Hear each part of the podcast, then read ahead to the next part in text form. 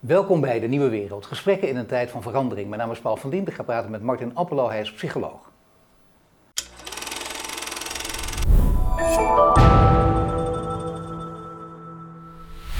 Martin, welkom. Dankjewel. Nou, we praten regelmatig hier met jou, dat blijven we doen. Gelukkig, met veel plezier ook. En dat betekent ook dat, uh, nou ja, met veel plezier, eh, ik, ik, durf het bijna nog niet te voorspellen, ga ik ook niet doen. Jij komt hier over ongeveer een week of vijf, zes weer met, met, met een heel ander thema. Het thema mm vandaag gaat worden vertrouwen. Maar voor degenen die jou even gemist hebben en, en niet precies weten, Martin Appelo, psycholoog, er zijn er veel van. Ik noem jou vaak de koning der psychologen. Maar oppassen, hè, want je weet hoe gevaarlijk narcisme is. Daar heb je veel over geschreven. Nog over 10.000 boeken geschreven zelf, mm. bij wijze van spreken. Maar heel veel. Heel veel thema's ook behandeld. Uh, je kijkt naar alle disciplines, je kunt ze door elkaar heen trekken.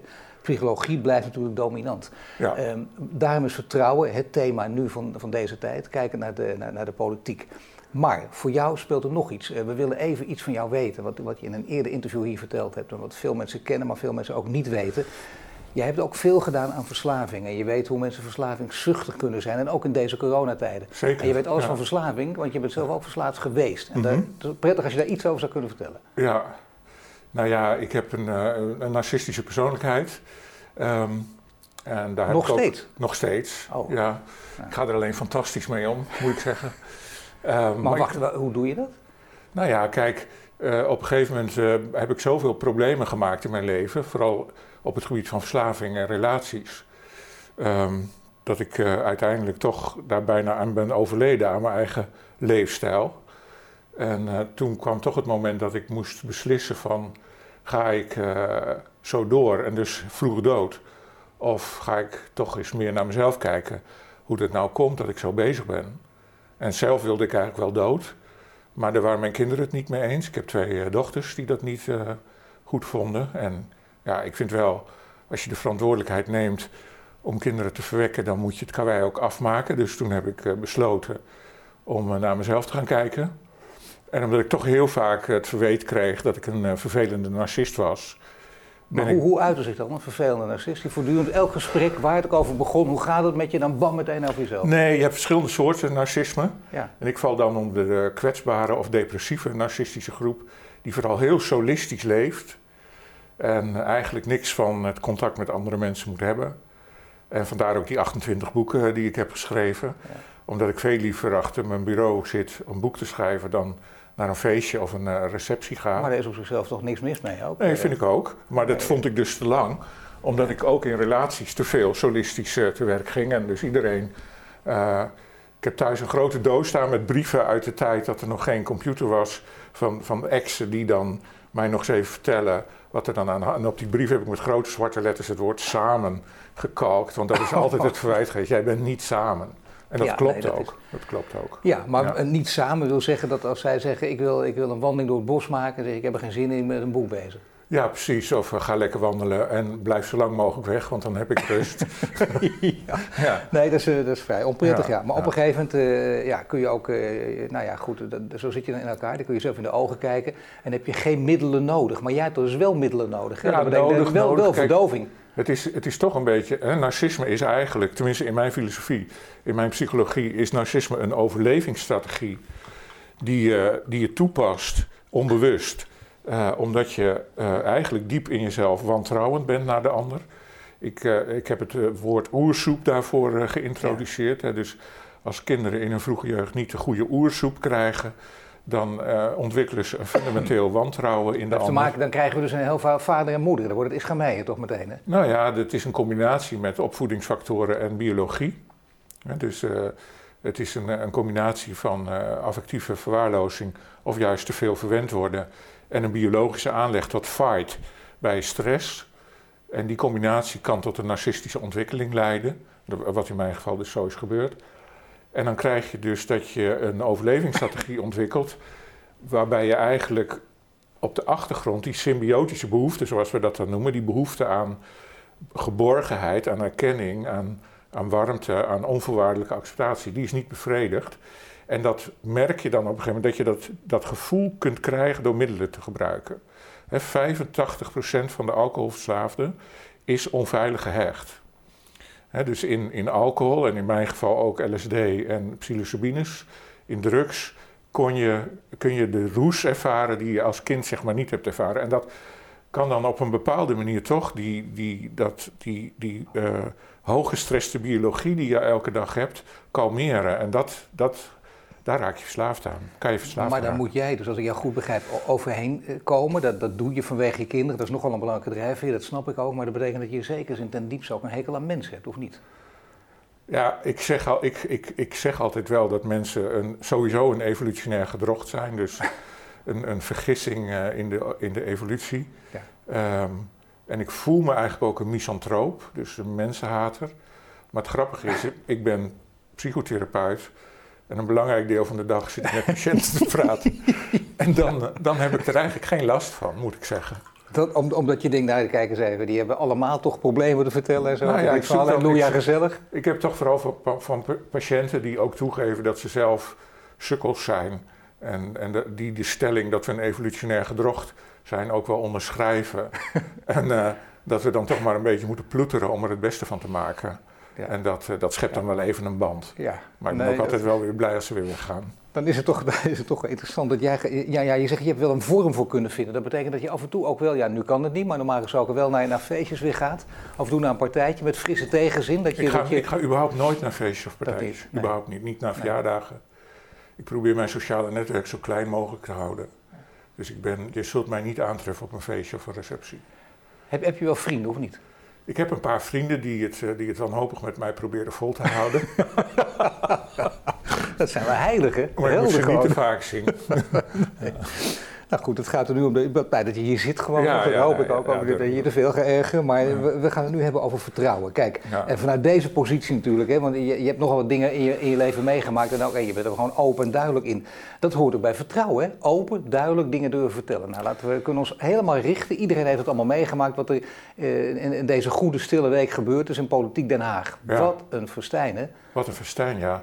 Ik eh, denk dat eh, mensen die denken dat de mens i- in principe deugt, dat die een moeilijke week hebben gehad.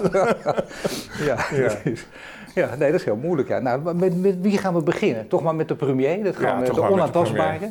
Ja. De zonnekoning werd hij genoemd nu. Nou ja, ik heb, eh, ik heb natuurlijk eh, als psycholoog met veel genoegen eh, naar deze week zitten kijken.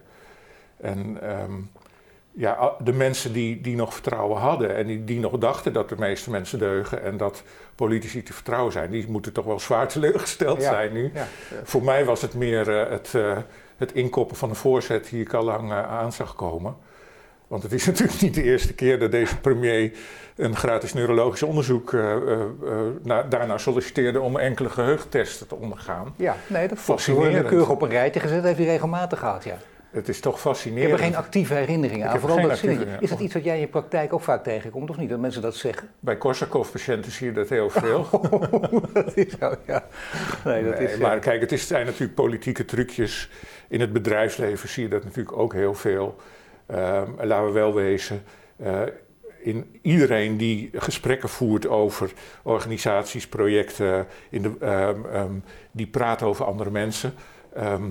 Het is dus wat mij betreft helemaal niet vreemd dat er ook even over omzicht is gesproken eh, met de verkenners, maar liegt daar niet over. De- en, en, maar dat is de arrogantie van de macht. Hè. Macht, macht corrumpeert. Ehm, mensen die aan de macht komen en daar lang blijven, gaan, ook al hebben ze van tevoren 100% zich voorgenomen, dat laat ik mij niet gebeuren. Dat is toch een neocorticaal voornemen, maar je oerwoud gaat genieten van de macht. In je oerwoud ga je het fijn vinden dat je met dingen wegkomt. In het oerwoud kom je op een reinforcement, op een beloningsprogramma te staan. Dat je merkt, hé, hey, als ik lieg, dan mag ik gewoon blijven. En uiteindelijk ga je daar dan mee door.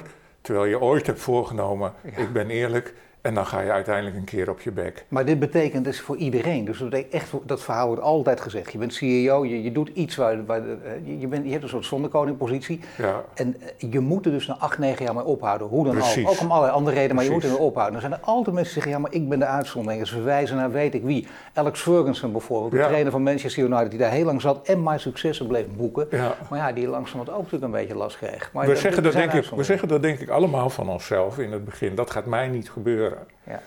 Ja. Dus eh, in de Milgram-experimenten eh, zeggen- Ja. zegt i- 99% van de mensen zegt... ik ga geen stroomschok schok geven waar andere mensen pijn van hebben. En toch doet twee van de drie mensen het onder druk van de omgeving. dus ehm, ik denk dat als ik Mark Rutte was geweest en ik had daar tien jaar gezeten, was ik ook uh, uh, op mijn bek gegaan op deze manier, denk ik wel. Of op een andere manier. Maar, je houdt ja, maar wie niet kun je dan wie zeggen, niet? Dat is, ja. Nou ja, dus het gekke bij Rutte mag ik toch even, want dat, dat bleek, op, althans van een afstand en soms van dichtbij, leek het alsof deze man uh, juist de, de, de, dit soort verleidingen kon weerstaan. Hè? Dat, dat, dat, voortdurend. Nou als hij weer een groot, groot succes boekte, bleef hij toch relatief rustig. En nu vraag je af, hoe lang heeft hij waarover nog meer gelogen? Ja, zeker. Ja, want nu zie je die tronie van die liegende man, uh, die, heel, die heel bekend voorkomt, die je al tien jaar lang ziet. En denk je, hé, hey, was dat dan vier jaar geleden wel waar wat hij toen zei? Hoewel ik wel vond dat hij gisteren ook, ja, hij brak ook wel heel vaak. Zo aangedaan heb je ja. nog nooit gezien. Nee. Nee, dat is echt. En, en dan echt in, in, inderdaad, dat is vaak wel geroepen, ook in allerlei communicatiefouten uh, ja. vervalt natuurlijk. Hè.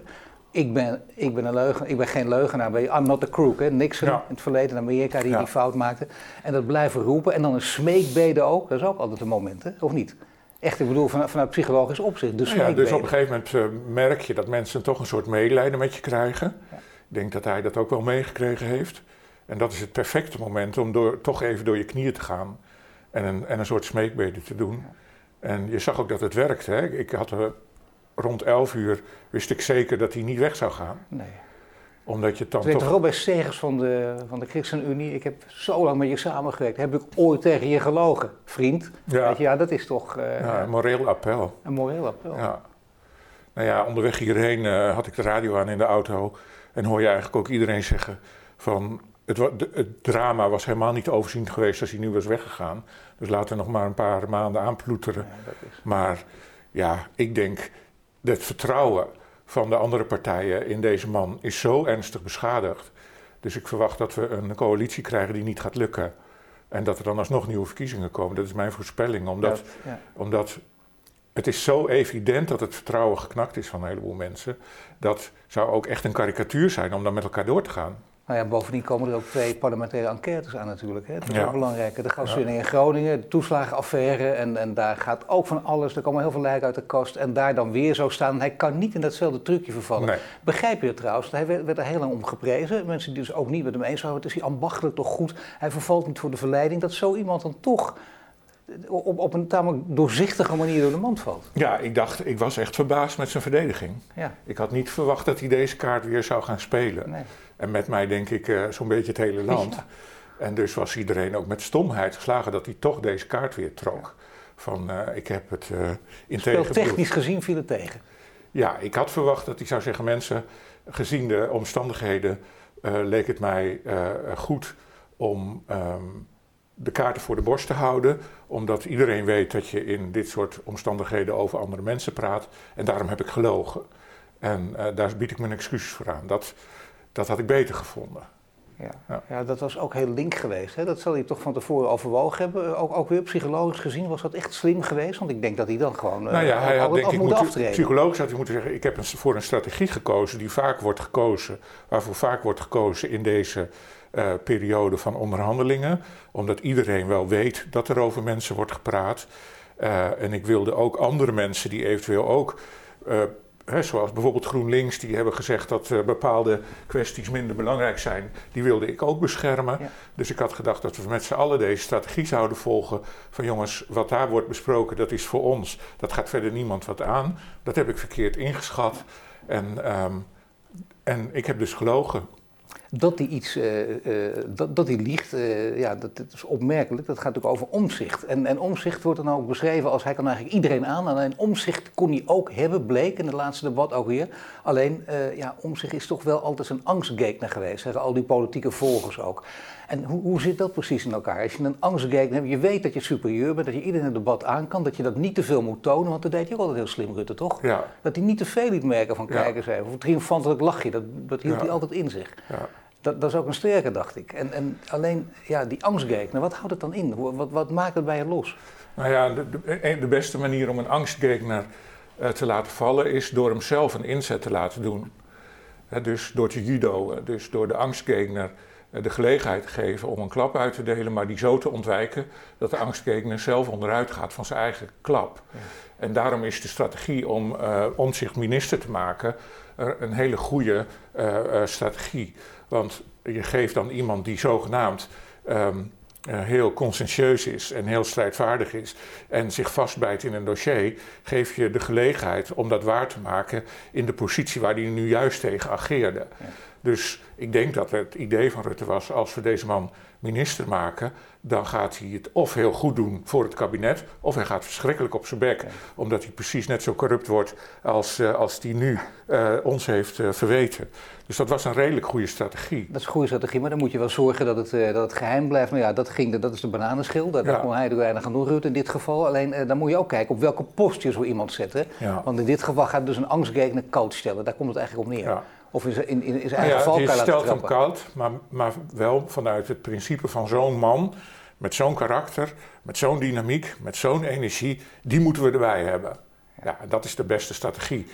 dus je, je, je tegenstander een superieure positie geven waarvan je verwacht dat hij die niet aan kan. Ja, maar dus, dus ook heel goed kijken naar de posten. Heel goed kijken waar zet je hem neer. Zet je hem op financiën, waar hij eigenlijk bijna alleen, waar hij helemaal geen kwaad kan, dat moet je nooit doen. Nou, er schijnt sprake van geweest zijn dat ze een minister van, uh, van corona wilde, uh, post voor hem wilden maken. Hè? Of een minister van viruszaken. Ja, zoiets vervelend. Ja, dat is inderdaad waarvan je denkt, dat gaat bijna, als het goed gaat, oké, maar het gaat bijna altijd fout. Kun je Rutte dit nog laten doen? Want die persconferenties, en, en opletten, handen wassen, anderhalve meter afstand, ik denk dat dat toch heel lastig gaat worden. Ik denk dat op dit moment uh, dat Sigrid Kaag en, en, en uh, het CDA zichzelf belachelijk maken als ze hem nu weer uh, accepteren als degene die de coalitie gaat, de onderhandelingen gaat leiden. Het lijkt me, lijkt me ik, als ik Rutte zou zijn, zou ik ook een stapje terug doen nu. Ja. Zou ik zeggen, jongens, even in de luwte. Ik ga even maar ja, wie, wie, gaan, wie gaan die veelbekeken persconferenties dan doen? Hè? Ja, nou ja. Want we hebben ook nog Hugo de Jonge. Ja. Nou ja, nee, maar goed. Ik denk dat, dat Kaag natuurlijk staat te trappelen nu. Ja, maar Kaag die heeft het, het verhaal natuurlijk, want die, die heeft, heeft, de wind in de zeilen. Uh, allicht met name door die overwinning die ze boekte ook. Uh, maar met name misschien ook wel de, de nadruk voortdurend leggen op de persoonlijke integriteit is het belangrijkste wat je hebt. Ja. Was dat te nadrukkelijk of heeft ze dat, wat ik bedoel, we kunnen kijken of de andere partij nu heilig is. Geen sprake van, hè? Dat zien we toch ook nee, kijk, je, je zag aan Kaag natuurlijk bij, bij een groot deel van vooral de linkse mensen, die vonden haar toch een beetje een diplomatendochter. En ook in, door haar geaffecteerde uh, manier van praten. Maar ik denk dat ze gisteren en in deze weken buitengewoon goed uit de verf is gekomen. Want nu presenteert ze zich als een staatsvrouw. En, uh, ik, en dat merkte ik zelf ook. Dat ik, uh, dat ik respect had voor de manier waarop ze dat verwoorden. Ja, He, dat nee, ik dacht, daar ja. staat wel iemand. Maar je moet daar niet intrappen. Want uiteindelijk corrumpeert elke vorm van macht ieder, bijna iedereen. Ja, maar zo, dan, moet je gewoon, dan moeten er geen machthebbers meer nou ja, Of je moet zeggen, je mag maar maximaal twee termijnen uh, in zo'n positie zitten. Of je moet uh, om en om. Je mag een termijn en dan een termijn niet en dan weer wel. Want je moet je ook realiseren, als mensen weten dat ze maar kort aan de macht zijn, worden ze eerder corrupt, omdat ja. ze eerder de benefits uh, willen scoren. Ja, nee, ja. dat is inderdaad, ja, dat is bijna onoplosbaar ja. gewoon. Maar goed, de founding fathers ooit in Amerika, als je dat terugkijkt, dan blijkt het allemaal heel ingenieus in elkaar te zitten. Dat geldt voor alle, al, al, al het, het grote systemen. Kijk eens naar, uh, naar, naar, de katholieke kerk, hoe, als je daar naar die lijnen kijkt, naar de, naar de communistische partijen, dat is, dat is, dat is echt goed over nagedacht. Dat zou hier dus ook kunnen, echt iets nieuw systeem wel gaan optuigen. Ja, nou ja, je, om terug te komen op het thema, je ziet hoe mensen hunkeren naar uh, leiders waarin ze kunnen vertrouwen. Hè, dus uh, die ja. omzicht heeft natuurlijk in zijn eentje vijf à zes kamerzetels gehaald. Hè, dat wil zeggen dat zijn presentatie, zijn performance uh, bij heel veel mensen veel indruk heeft gemaakt. Ik moet zeggen, ik heb ook zelfs overwogen om op hem te gaan stemmen. Niet eens om strategische overwegingen, maar gewoon echt vanwege de man. persoon. Ja. Ik, heb, ik, ik heb dit keer wel op een persoon uh, gestemd. Op wie dan? Op Ariep. Uh, hey. Omdat ik haar een geweldige voorzitter vind. Oh. Uh, ik vond ook gisteren dat ze het heel erg knap deed, moet ik zeggen. En ik, Wat vind je zo goed dan? Ja, weet je, dan komt toch een beetje terug op mijn eigen verwaarlozing. Als ik bij iemand op schoot zou willen, dan is het wel bij Ariep. Ik zou mij door haar. De gezegd, hè, in deze tijd. Ja, ik zou mij door haar de les laten lezen. Zo. En dat is, voor, hey. een, ja, voor een narcist als ik is dat, dat heel bijzonder. Er zijn maar heel weinig mensen. Nou, jij bent daar een van. Nou, kom op zeg. Nee, en Ariep is, is, is de eerste vrouw in Nederland door wie ik mij terecht zou laten maar zou je, Maar echt bij. Nee, maar waarom? Hoezo dat is? Ik vind het een integere, mooie, warme, eerlijke, goed opererende vrouw. En ik hoop ook van ganse harte dat zij de eerste vrouwelijke minister-president van Nederland wordt. En je weet ook welke partij ze vertegenwoordigt. heb je daar geen moeite mee dan? Daar, met die partij heb ik wel moeite, ja. Nou, net zeggen. Ja.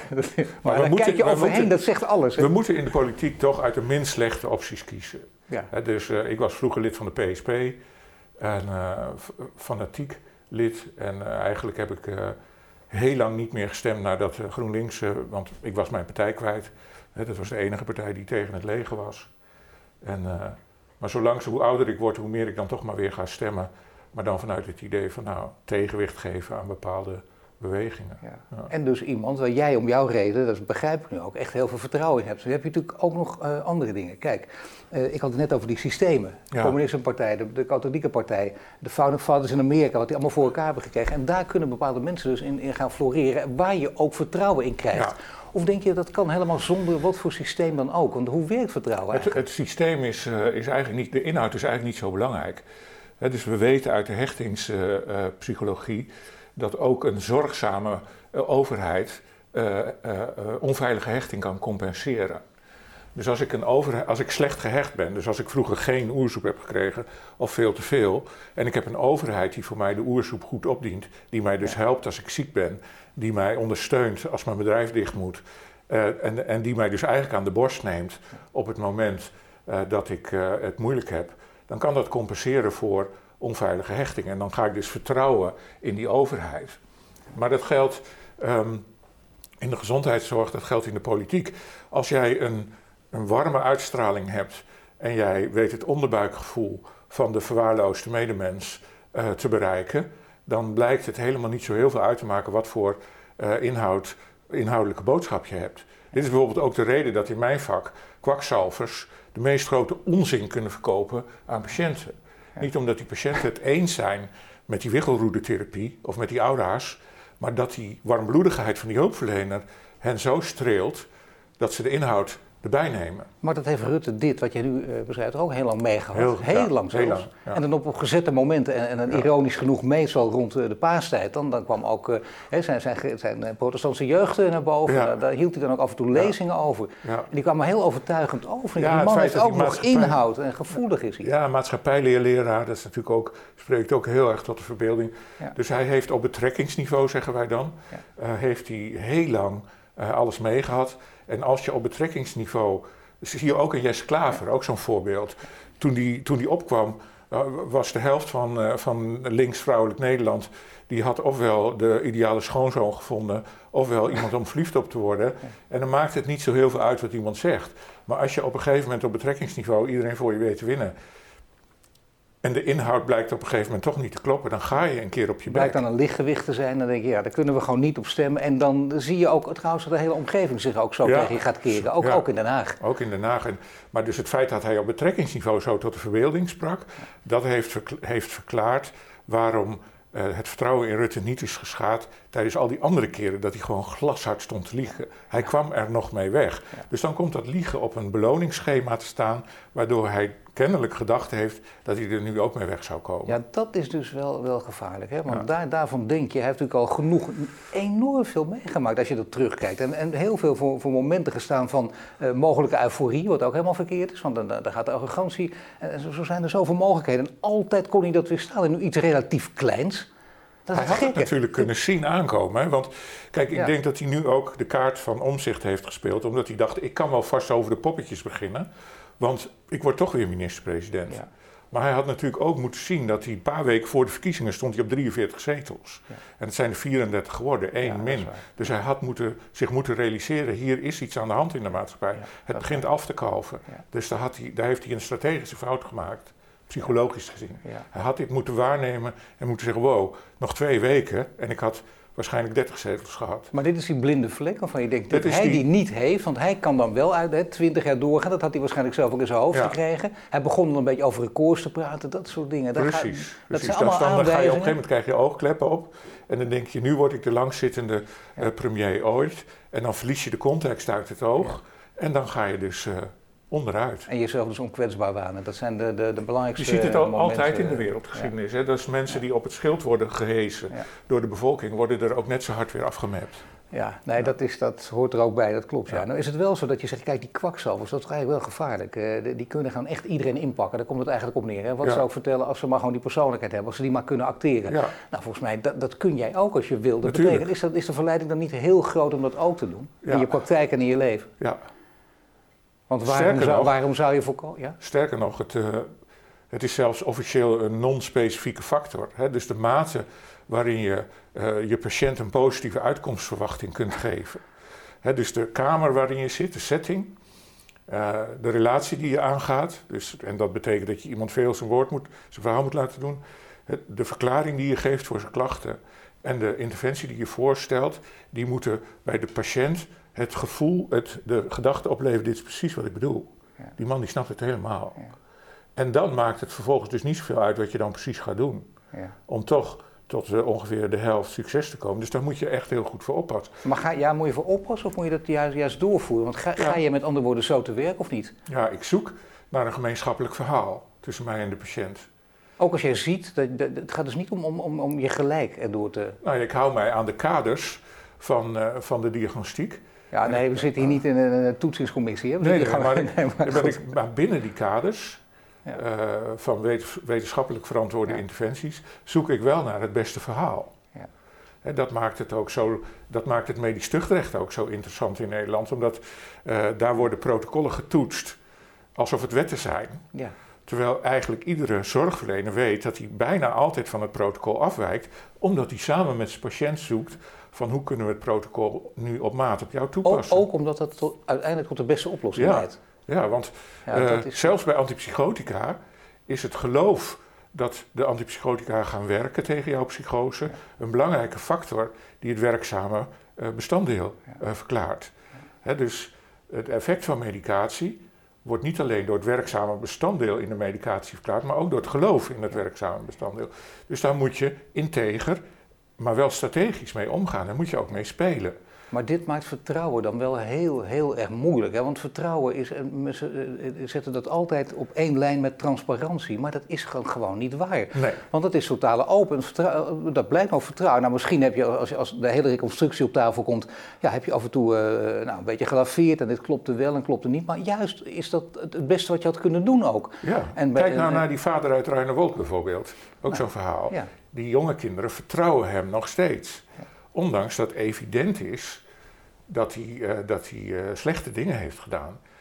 Kijk, dus dat noemen we het Stockholm-syndroom. Op een gegeven moment leid je op basis van vertrouwen je, je slachtoffer in het Stockholm-syndroom. Bij heel veel ontvoeringen hebben we dit al gezien. Hè? Dat ja. is bij de RAF in het verleden. Ja. En, en, dus, en, maar heel Noord-Korea is een voorbeeld van het Stockholm-syndroom. Ja, dat, dat, je dus de leider aanbidt omdat je bang bent dat hij je anders doodmaakt. Maar dat aanbidden ga je zo in geloven dat je uiteindelijk denkt dat je echt van hem houdt. En dat is ook waarom, hè, als bijvoorbeeld, of kijk naar de mensenhandel. Uh, als er, als er uh, groepen vrouwen worden bevrijd die illegaal in Nederland zijn en die um, uit de mensenhandel worden gehaald, gaat de helft terug naar hun pooier, omdat ze zeggen: hij heeft me nodig. Ja. Ja. Dus dat, dat is vertrouwen, maar geen transparantie. Het nee. zijn totaal verschillende dingen. Sterker nog, als de meeste mensen transparant zouden zijn, zou niemand ze meer vertrouwen. nou, ik denk deze verdediging, misschien dat Rutte van tevoren met jou moeten praten. Ja, had hij moeten doen natuurlijk. Ja.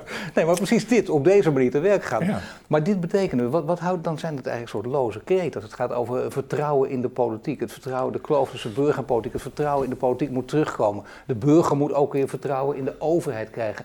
Laat het eerst vertrouwen in de politiek. Hoe, hoe, hoe kun je dat dan herstellen? Want dan moet je totaal anders tegen aankijken. Als ik tenminste goed naar jou luister. Het, het gaat om vertrouwen in mensen. Ja. dus ik heb op Ariep gestemd, niet omdat ik voor de PvdA ben, nee. maar omdat ik haar vertrouw. Ja. En dat, ja, maar jij als misantroop notabene, dus ja. dat, dat, heel ver gaat. Ja, en dat gaat dus bij mij, ik analyseer dat dan, waar gaat het dan naar terug? En het komt omdat zij iets moederlijks uitstraalt, waar dat kleine verwaarloosde jongetje in mij wel bij op schoot wil. Dat is de kern waarom ik op haar heb gestemd. En omdat ik inhoudelijk ook echt vind dat ze een goed voorzitter is. Maar die non-specifieke factor van de uitstraling van iemand. Wat denk je dat er met de PvdA gebeurd zou zijn als ze Abu Taleb lijsttrekker hadden gemaakt? Ja, ik denk dat het een hele grote partij was. Dan was het een hele grote partij geworden. Hoe dan ook. Ja. Dan waren het geen negen zetels, maar sowieso 18 zetels geworden. Niet omdat het, uh, omdat het partijprogramma was veranderd, maar omdat Abu Taleb enorm uh, tot de verbeelding spreekt. Waarom denk je dat Thierry Baudet relatief klein blijft? Omdat heel veel mensen lezen in zijn gezicht, omdat, omdat je spiegelneuronen aangeven, die man die liegt. Dat klopt niet wat hij zegt. Ja. ik gebruik Thierry Baudet altijd in workshops om het effect van spiegelneuronen uit te leggen. Als je goed naar iemands gezicht kijkt. Naar de ogen. Naar de ogen, naar, de, naar, naar zijn mond, naar zijn hele mimiek. Dan kopiëren jouw spiegelneuronen kopiëren de motoriek van het gezicht van de ander. Een duizendste ongeveer. En dat is voldoende om in jouw brein ook de emotie te activeren die jij zelf zou hebben als je de mimiek van de ander zou hebben. En daardoor gaan heel veel mensen ervaren, dit klopt niet, dit klopt niet. Toch, nee, ik snap wat je zegt, maar toch vind ik het wel heel gevaarlijk. Omdat je, ik bedoel, dat heb ik zelf ook, daar hoop ik ook in interviews en heel vaak over nagedacht over die dingen. Maar wat dacht je van de mensen met de pokerface? En zo zijn het, dat, dat is heel lastig. Ja. En over mensen die, dat blijkt dan opeens een keiharde killer te zijn uit, een van de, in de, uit de georganiseerde misdaad. En dan blijkt eh, het gezicht is dan een hele vriendelijke man als je hem tegenkomt. Vriendelijke kale man. Ja, maar er zijn toch ongelooflijk veel mensen die verliefd worden op een, op een psychopaat. Je wil niet weten hoeveel personeel er in TBS-klinieken uh, seks heeft met patiënten. Nou, dat wil ik wel weten. Dat gebeurt dus heel vaak. Dat gebeurt heel regelmatig en er worden regelmatig mensen daarom ontslagen. En het komt dus omdat die, omdat die mensen met hun pokerfeest of met hun mimiek een andere indruk weten te wekken dan wat ze bedoelen. Maar waarom gebruik je dan uh, Thierry Baudet? Want dan zou je zeggen, ja, dat, misschien uh, is, is het niet waar. Nou, omdat hij een boodschap vertelt, waarbij, en, en, de manier waarop hij die boodschap vertelt, uh, omdat mijn spiegelneuronen een andere emotie aangeven systematisch, behalve toen hij wegliep bij Jinek, toen was het congruent. toen zag ik dat hij gekwetst was en dat hij boos werd en dat hij zich beledigd voelde en wegliep. Dat was heel congruent. Maar in, in dat hele verhaal daarvoor voelde je, ik klopt niet. En, en dat is diagnostisch als psycholoog een heel belangrijk middel. En dit is iets anders dan waar ik het net over had. Dat is iets anders dan, dan de pokerface of dan iemand die een andere indruk maakt. Want dan kan het, het congruent gaat echt over van je, van je lacht maar je bent niet blij. Nou ja, ik denk dus dat Rutte heel goed, heel goed een pokerface kan trekken. Want ik, ik probeer steeds ik neem zelfs beelden op en die speel ik vertraagd af van Rutte. ja, om te bestuderen of ik nou ja, om hoe, de, hoe, mijn, hoe mijn spiegelneuronen en die van anderen die ik er dan bij betrek op hem reageren. En het is heel moeilijk om bij Rutte uh, leugenachtigheid te signaleren. Bij Thierry Baudet is het, is het een inkoppertje. Uh, die discrepantie voelen. Bij Rutte voel je dat niet. Dus die is heel goed in het beheersen van zijn mimiek. Dus daarom zeggen wij ook, die heeft een heel dik eendenpak. Ja. dus die gooi je nat. Maar de, hij wordt, hij, het gaat langzaam heen. Ja. ja. Ja. Dat zie je dus ook bij, uh, bij bijvoorbeeld uh, Geert Wilders. Uh, die is natuurlijk heel congruent. Die is heel congruent. Die is heel duidelijk. Die kun, dat, dat, gezicht kun je lezen, je dat is als waar. Je, als je de, de, de retoriek van Wilders en Baudet naast elkaar zet... dan voel je meteen dat de integriteit van Wilders groter is. Ja. ja. En bijvoorbeeld gisteravond Ollengren, die, dan, die moest bijna huilen. Ja. Dus dan, hoor, dan voel je, ja, die vrouw die zit hier echt mee. Ja, maar er zijn acteurs, dat weet je toch? Nee, heb ik zelf, ja, echt, op dat niveau hebt zoveel meegaan, die kunnen dat echt waanzinnig goed, dat weet je ook. Maar dat is verbazingwekkend zelfs. Ja, maar de, de, de, de, de, de congruentie tussen het moment waarop ze ging snikken en, en de inhoud van haar verhaal was, was te goed voor een spel. Ja. En ik geloof ook dat ze liegt.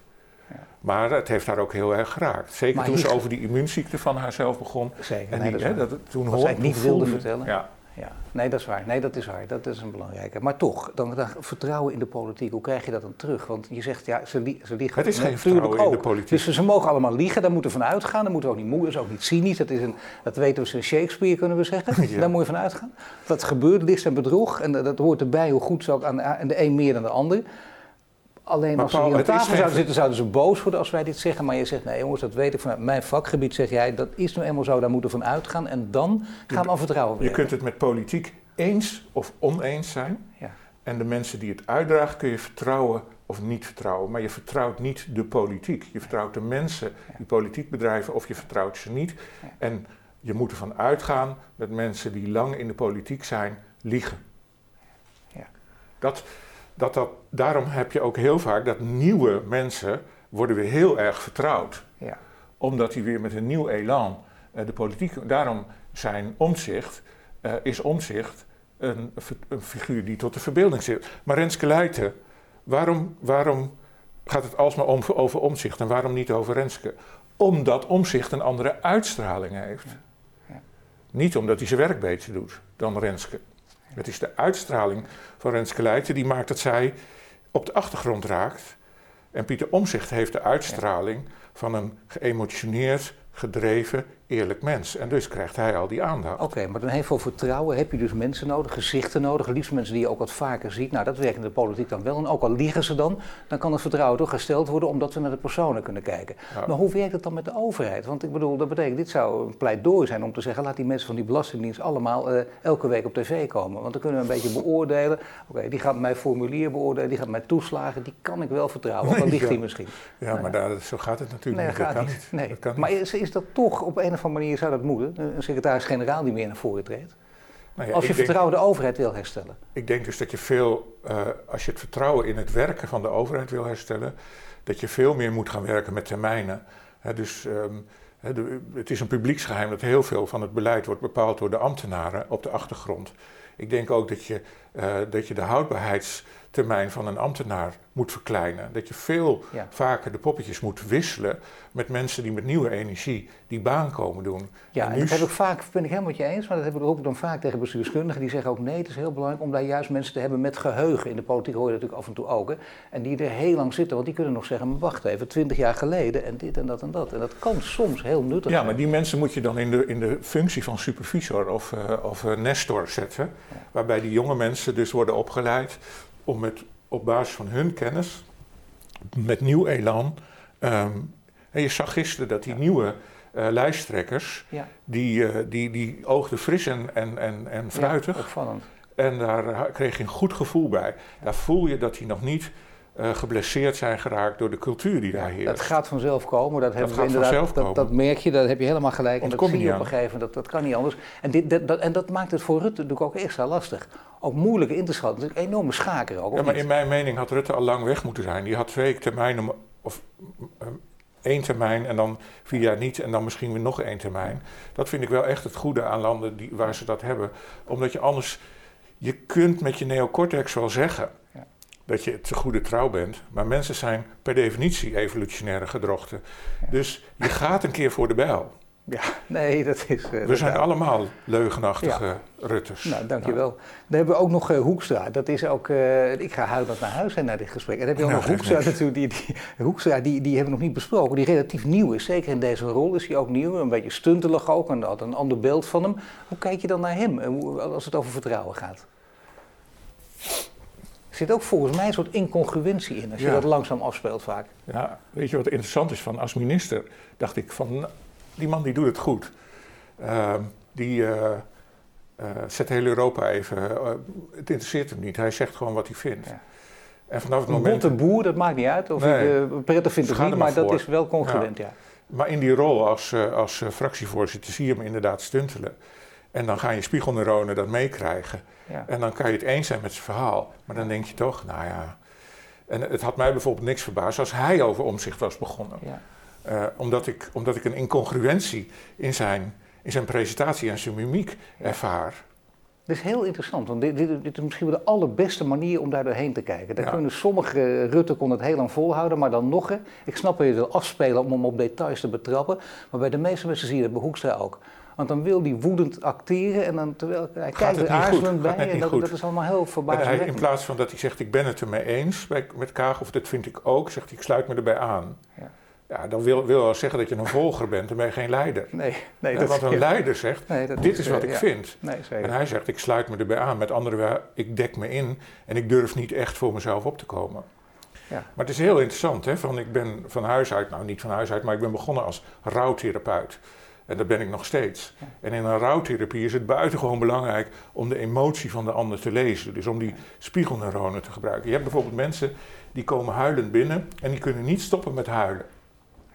Maar te, ondertussen denk je dan pom, pom, pom. Dan voel je geen verdriet bij jezelf. Maar dan denk je, terwijl ze zitten te huilen, denk je, nou, wat zou ik vanavond eens gaan eten? Dat is een buitengewoon belangrijk diagnostisch instrument. Want als mensen huilen, terwijl ik niet verdrietig word, dus mijn spiegelneuronen ja. activeren niet de motoriek voor mijn verdriet, dan is dat huilen vermijdingsgedrag in het kader van een fobie voor een andere emotie. Dus mensen die mij niet verdrietig maken met hun huilen, die zijn waarschijnlijk boos of opgelucht dat diegene is overleden. En als therapeut weet ik dan, oké, dat huilen moet ik niet labelen als verdriet, maar als een manier om niet toe te geven dat het ergens anders over gaat. Nou, en als therapeut word je daar steeds meer bedreven in en daardoor ga je de mimiek van mensen lezen en matchen met hun verhaal. En zo kom je erachter of iemand integer is of niet. Dit heb jij te vaak meegemaakt. Dat betekent dus echt maar die, iemand die voortdurend aan het huilen is. Ik zou nog steeds denken van de, hier zit heel veel verdriet en zo. Dat is niet te stoppen. ik dat, zeg dat nu is, gewoon dat, tegen mensen, is dat acteren u dan? kunt wel huilen, maar er is meer dan verdriet. U bent een andere emotie aan het vermijden. En daar, wil- ik wil weten welke dat is. Dat durfde ik vroeger niet te zeggen, Nee. maar nu zeg ik het gewoon. En als ik die dan boven tafel heb en die is uitgewerkt Oeh, en iemand gaat vervolgens huilen, dan moet ik ook huilen. ja, Want dan is het verdriet echt. ja. Nou, en dat zie je in de politiek ook continu zie je dat gebeuren. Waarom denk ik bijvoorbeeld dat Donald Trump in wezen geen narcist is, maar een psychopaat? Omdat we bij het afspelen van de fragmenten van zijn eerste inauguratie geen enkel moment oogcontact zagen tussen hem en zijn vrouw en zijn zoon. Ja. En een narcist doet dat wel, want die wil geëerd worden. Een psychopaat is alleen maar met zijn eigen doel bezig. En het feit dat hij niet naar zijn vrouw en niet naar zijn zoon kijkt, maakt de hypothese dat het daar gaat om een zelfingenomen psychopaat met narcistische trekken veel aannemelijker dan dat het gaat om een narcist met psychopatentrekken. Nou, zo doen wij ons werk. Kijk, ja, nee, zeker. Nee, dat is een hele duidelijke les wederom. Dat betekent dus uiteindelijk als we kijken, want daar, daar begonnen we mee, hè, met, met vertrouwen in de politiek. Vertrouwen in de politiek, daar moeten we echt nu vanaf dit moment, na dit gesprek, op een heel andere manier naar gaan kijken. Ja, het gaat Echt, om vertrouwen in mensen en de congruentie tussen hun boodschap en de manier waarop ze het brengen. En nooit meer roepen dat ze transparant moeten zijn, want dat hoeft niet. Ze mogen dus, ze mogen dus zelfs ook in achterkamertjes met elkaar Vind overleggen. ik wel, want zo werkt het gewoon in het leven. Ja. Hè, dus eh, het is niet zo dat je. Ik vind het echt een, een wandvertoning dat nu alles open moet. Om, zo zitten mensen niet in elkaar. Ik Mensen, snap het ook niet, want het gaat verschuiven. Nu weten we dit, dus elke volgende verkenner die weet niks opschrijven. niks opschrijven. Niks zeggen. Ja, eigenlijk. niks zeggen. Of niet hier gesprekken. zeggen, maar straks eh, langs de weg op een parkeerplaats. Ja. Nadat we alle apparatuur hebben gecontroleerd. En zelfs dan kan het nog een keer Want uitkomen. mensen deugen niet. Mensen zijn, mensen zijn bereid om te wijken voor sociale druk. En ze zijn op eigen belang uit. Dus dat, dat Altijd gaat. of niet? Of is, is, In principe. Is, niet, is niet eens, hier zit niet eens een nuance in. d- Natuurlijk zitten daar nuances Oh, in. Maar in principe, als mensen onder stress staan, kiezen ze voor zichzelf, worden ze egocentrisch. Ja, dat, ja. Ja. Ja, dat, is, dat is precies een hele wijze les. en ik dan, zeggen mensen. Ja. En ik dan. Ja. Ja. Ja. Op dat moment gebeurt dat en iedereen doet dat. Ik zit nu heel diep, heel snel na te denken of ik iemand ken die niet, ikzelf misschien, maar nee, absoluut niet. Je hebt helemaal gelijk. Martin, dit is, dit is wel een thema. We gaan nog niks verklappen, maar daar ben je mee bezig. Hier gaan we over een week of vier, vijf over verder. Lijkt me hartstikke En leuk. dat wordt echt een nog grotere klap dan vandaag. en ik vond het vandaag al zo mooi. Martin Appelo, hartelijk dank voor Oké. het gesprek. Dankjewel.